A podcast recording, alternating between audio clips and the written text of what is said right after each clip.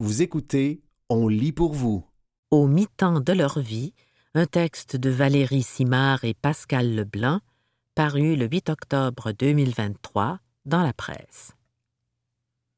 Né au début des années 1980, les premiers milléniaux ont atteint ces dernières années la quarantaine, un âge charnière, ancré dans le mi-temps de la vie. Quel regard ces nouveaux quadragénaires posent-ils sur leur chemin jusqu'ici? De la satisfaction des acquis aux rêves en jachère, la presse propose une esquisse d'un parcours en demi-teinte.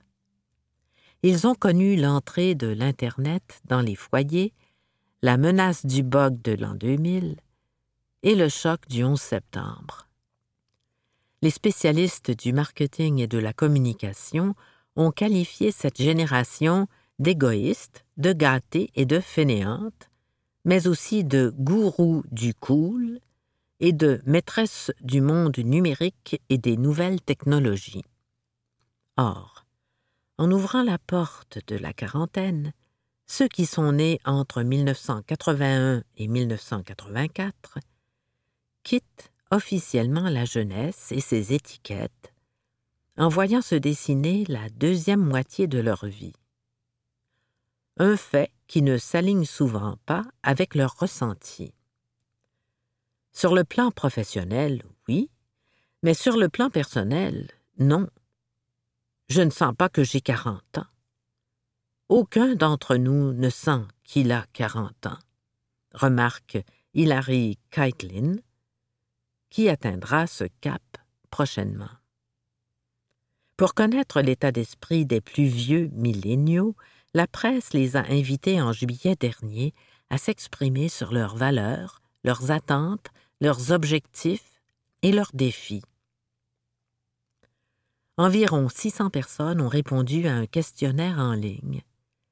Si la majorité affirme vivre généralement selon ses désirs, valeurs et convictions, certains même ayant quitté un emploi pour le faire, plusieurs autres se heurtent à des obstacles. En tête de liste, la conciliation travail-famille, l'inflation et l'accès à la propriété. J'aurais pensé que notre niveau de vie aurait été au niveau de celui de nos parents. Pourtant, même en gagnant plus d'argent, nous n'avons pas accès aux mêmes maisons de banlieue, avec une cour, une auto, des vacances, comme ils avaient. La vie coûte plus cher, selon Marc-André Rioux. J'essaie de vivre selon mes convictions, mais ce n'est pas facile. Cela demande beaucoup d'énergie, de communication et de compromis, surtout si on vit en couple avec des enfants, témoigne Francine Truang coupables et épuisés. Les milléniaux quadragénaires sont la génération de la culpabilité, lance la psychologue Nathalie Platt, elle-même membre de ce groupe.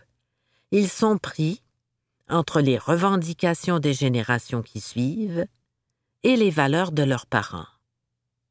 On continue à trop travailler, à être assez matérialiste et à valoriser le paradigme capitaliste tout en le dénonçant. Je travaille à temps plein et j'étudie à temps partiel au deuxième cycle universitaire avec une puce de six ans. La culpabilité de ne pas être plus présente pour mon conjoint et ma fille me ronge.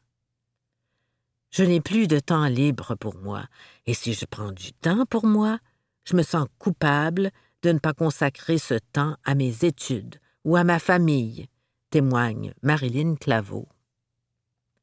Alors que plusieurs de ceux-ci sont au sommet de leur carrière ou poursuivent des études parallèlement, une grande proportion de ceux qui sont également parents doivent élever de jeunes enfants qu'ils ont eus dans la trentaine.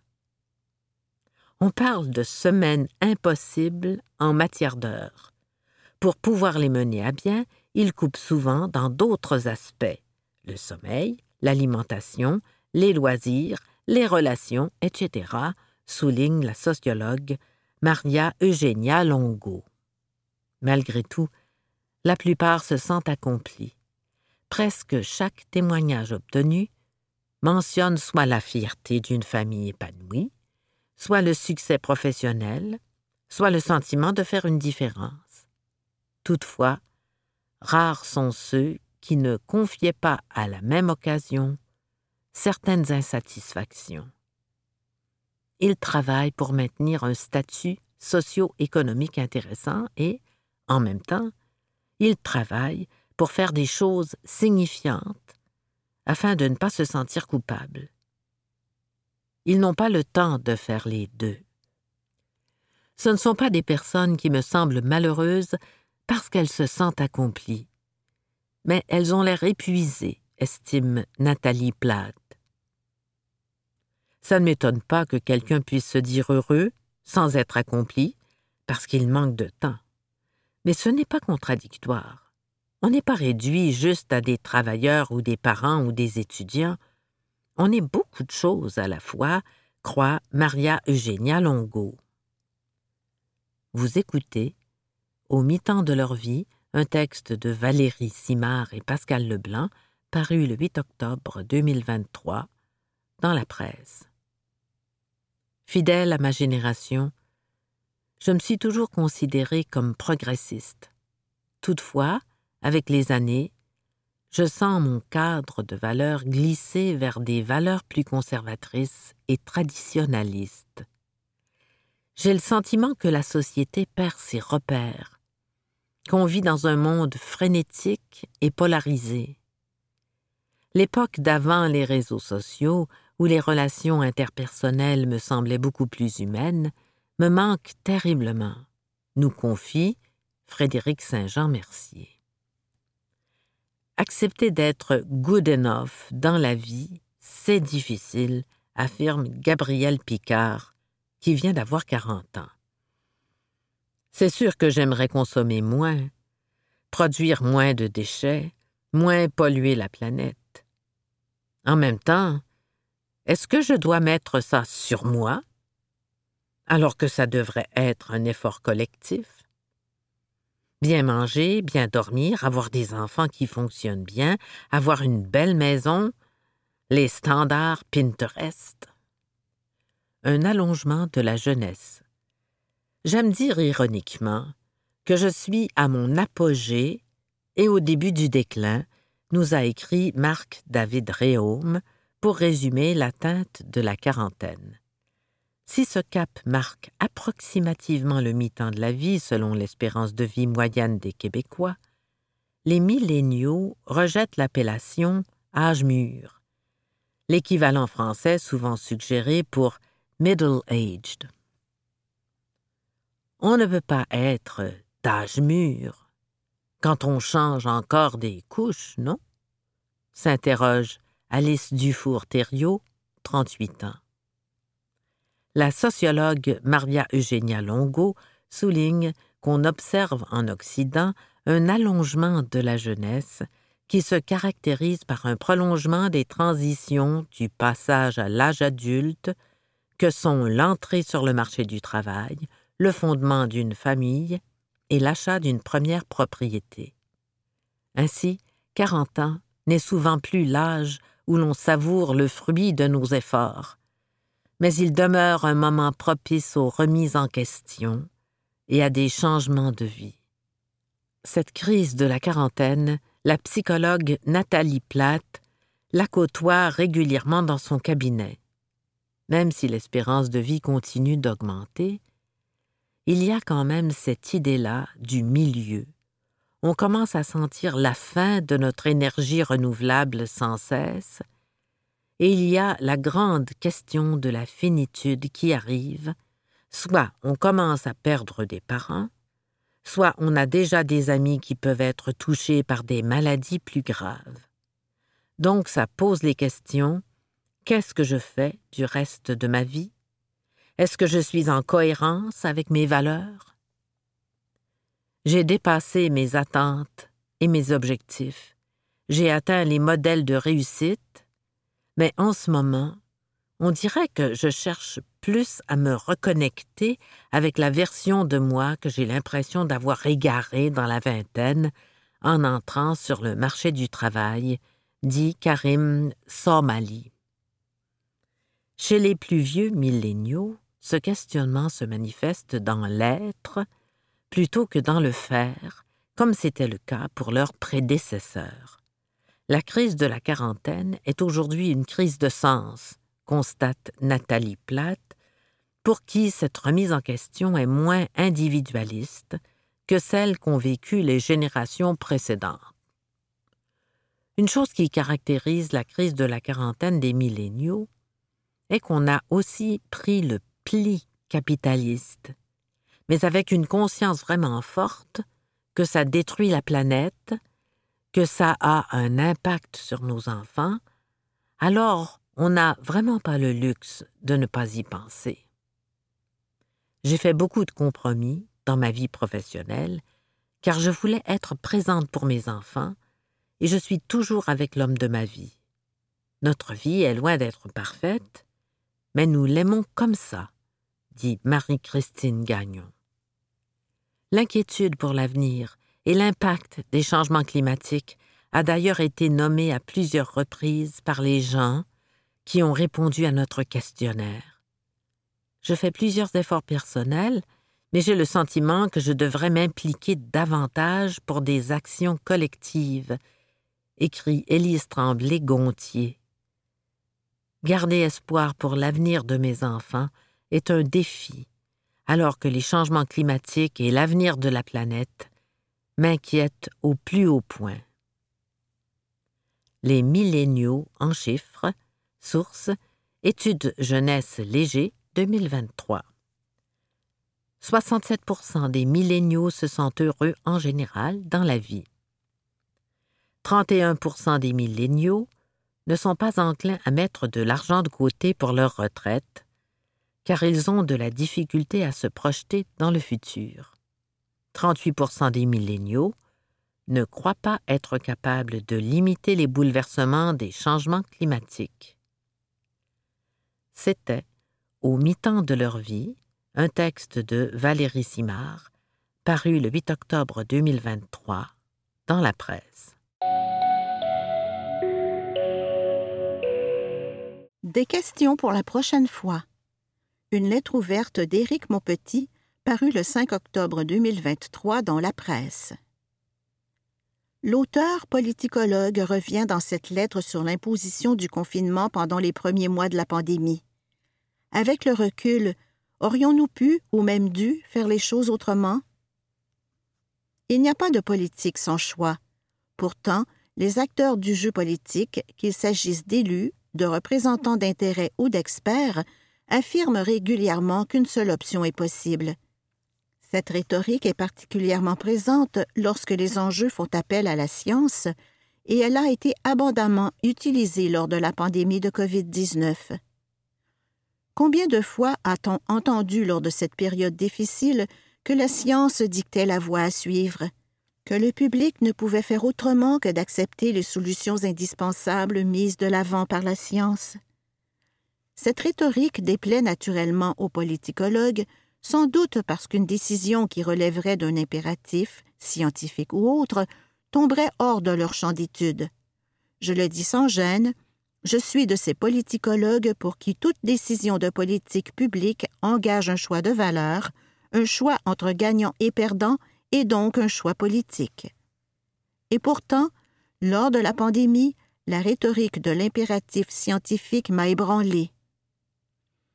Experts et décideurs étaient alors nombreux à affirmer qu'un vaste confinement des personnes, qu'elles soient malades ou non, n'était pas une affaire de choix, mais une affaire de vie ou de mort. Avant que la vaccination ne devienne possible, le confinement, selon les experts et les décideurs, était le seul moyen de freiner la propagation d'un virus particulièrement mortel parmi les personnes âgées et celles ayant une santé plus fragile. Imposer le confinement, c'était donc mettre la vie humaine en premier et protéger les personnes les plus vulnérables. Face à une telle rhétorique, comment croire que le confinement puisse avoir été autre chose qu'un impératif scientifique? Le recul face à la pandémie de COVID-19, cependant, me ramène vers mon intuition de politologue. Les décisions prises à ce moment ont exigé des choix de valeur, des choix entre gagnants et perdants, et donc des choix politiques. La vie et la mort sont rarement au cœur des débats de politique publique, bien que celles-ci, peu importe le domaine, soient toutes susceptibles de sauver des vies et de provoquer des morts. Une décision gouvernementale qui donne un répit aux consommateurs désespérés par l'inflation des prix de l'alimentation, par exemple, ne risque pas de susciter des discussions de vie ou de mort. Pourtant, si elle réduit le revenu des agriculteurs, cette décision pourrait aggraver les problèmes de suicide auxquels ils font déjà face. Et si, pour éviter cette fâcheuse conséquence, le gouvernement décidait de faire reposer le poids de sa décision sur les contribuables, la solvabilité de certains de ceux-ci, riches comme moins riches, pourrait être mise en péril, ainsi que leur goût de vivre. Difficile de ne pas placer la vie humaine au-dessus de tout, bien que la lutte contre l'inflation, ainsi que bien d'autres enjeux, risque moins d'être abordée en ces termes que la santé publique. L'exemple montre néanmoins que prioriser la vie ne crée pas un impératif en faveur d'une décision plutôt qu'une autre, toute décision pouvant causer la mort de personnes. Assurer une distance entre individus ralentit bien sûr la propagation d'un virus. C'était la logique épidémiologique derrière le confinement que des experts estimaient impératif pour sauver des vies. Mais le confinement a aussi coûté des vies.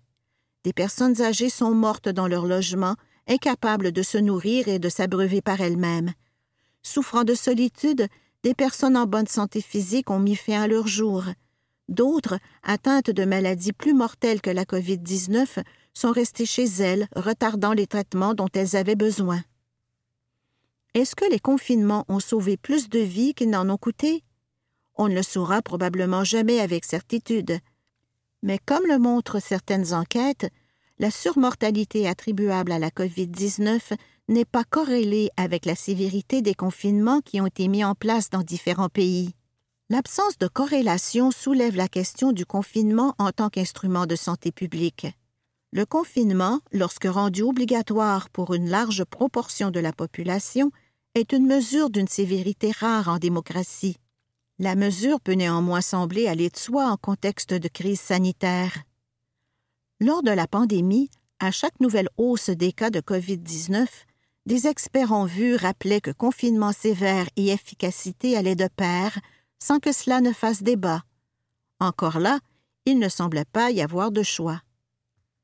Pourtant, avant la pandémie, des spécialistes en santé publique vantaient les mérites de mesures plus permissives, plus respectueuses des droits de la personne et moins dommageables pour la vie sociale en s'appuyant sur des études sérieuses des épidémies passées. Avant la pandémie, ils étaient nombreux en santé publique à penser que leur discipline s'était renouvelée en s'éloignant des anciens instruments coercitifs et en promouvant des approches plus permissives dont l'efficacité avait été démontrée par des recherches scientifiques. Pourquoi n'a-t-on pas entendu ces spécialistes lors de la pandémie? Parce que le débat démocratique a pour ainsi dire été suspendu pour tout le monde, y compris ces spécialistes. C'était comme s'il n'y avait pas de choix, pour sauver des vies, le gouvernement devait se montrer sévère et toute personne dissidente se rendait coupable d'atteinte à la vie humaine.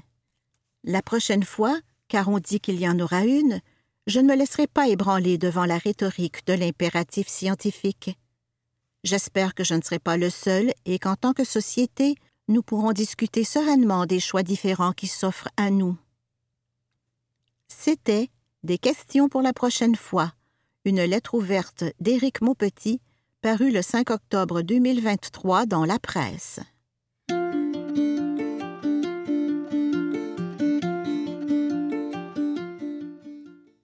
Conseils de Nicolas Duvernois. Un texte de Mia K. Belmar, paru le 5 octobre 2023 dans la presse. Entrepreneur chevronné, Nicolas Duvernois, fondateur et PDG de Duvernois Esprit Créatif, ne jure que par certaines astuces sur lesquelles repose son succès entrepreneurial. Voici quatre conseils clés pour les entrepreneurs qui sont en réflexion sur la croissance de leur entreprise. L'art de la croissance délibérée. Nicolas Duvernois incite les entrepreneurs à remettre en question une croyance profondément ancrée dans le monde des affaires, l'avidité pour une expansion rapide. Il faut s'interroger sur ses véritables aspirations et se poser une question fondamentale avant de planifier un plan de croissance. Pourquoi la croissance? Il estime que de posséder une petite entreprise est un objectif tout aussi louable qu'une grande, tant que la santé mentale et physique de l'entrepreneur est préservée. Au Canada, 99,5 des entreprises comptent moins de cinq employés. Certaines régions du Canada et du Québec tirent leur vitalité de ces petites entreprises et leur pérennité est cruciale pour les générations à venir, selon Nicolas Duvernois. Il souligne l'émergence du concept de décroissance au sein de la communauté entrepreneuriale soulevant les effets épuisants et environnementaux de la course effrénée à la croissance.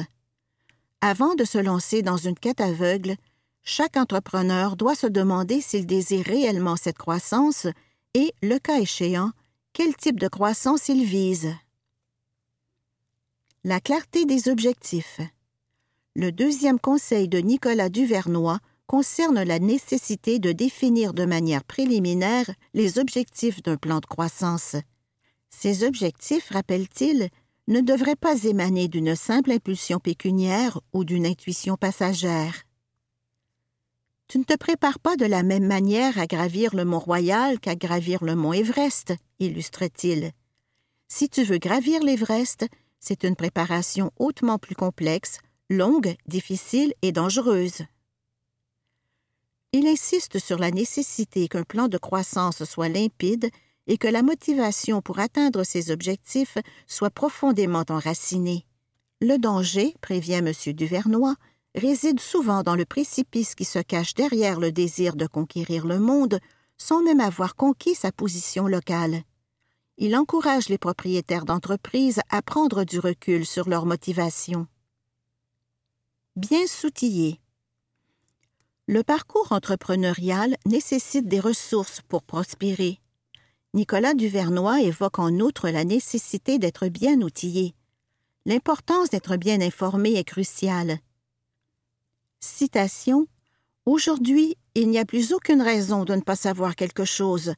En tant qu'entrepreneur, en négligeant les recherches, la vérification des sources ou en ne restant pas à l'affût de l'actualité du monde des affaires, c'est certain que tu mets la croissance de ta PME à risque.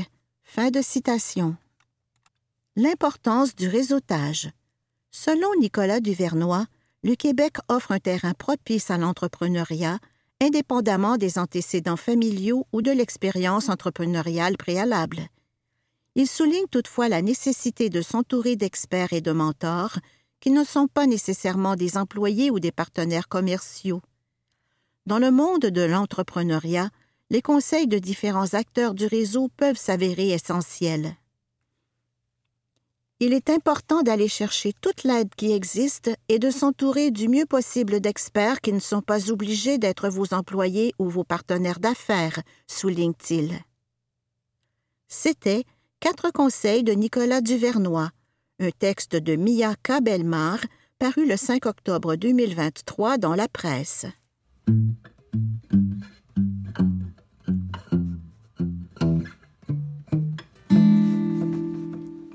Même litre, plusieurs prix, un texte de Hélène Barry, paru le 7 octobre 2023 dans la presse.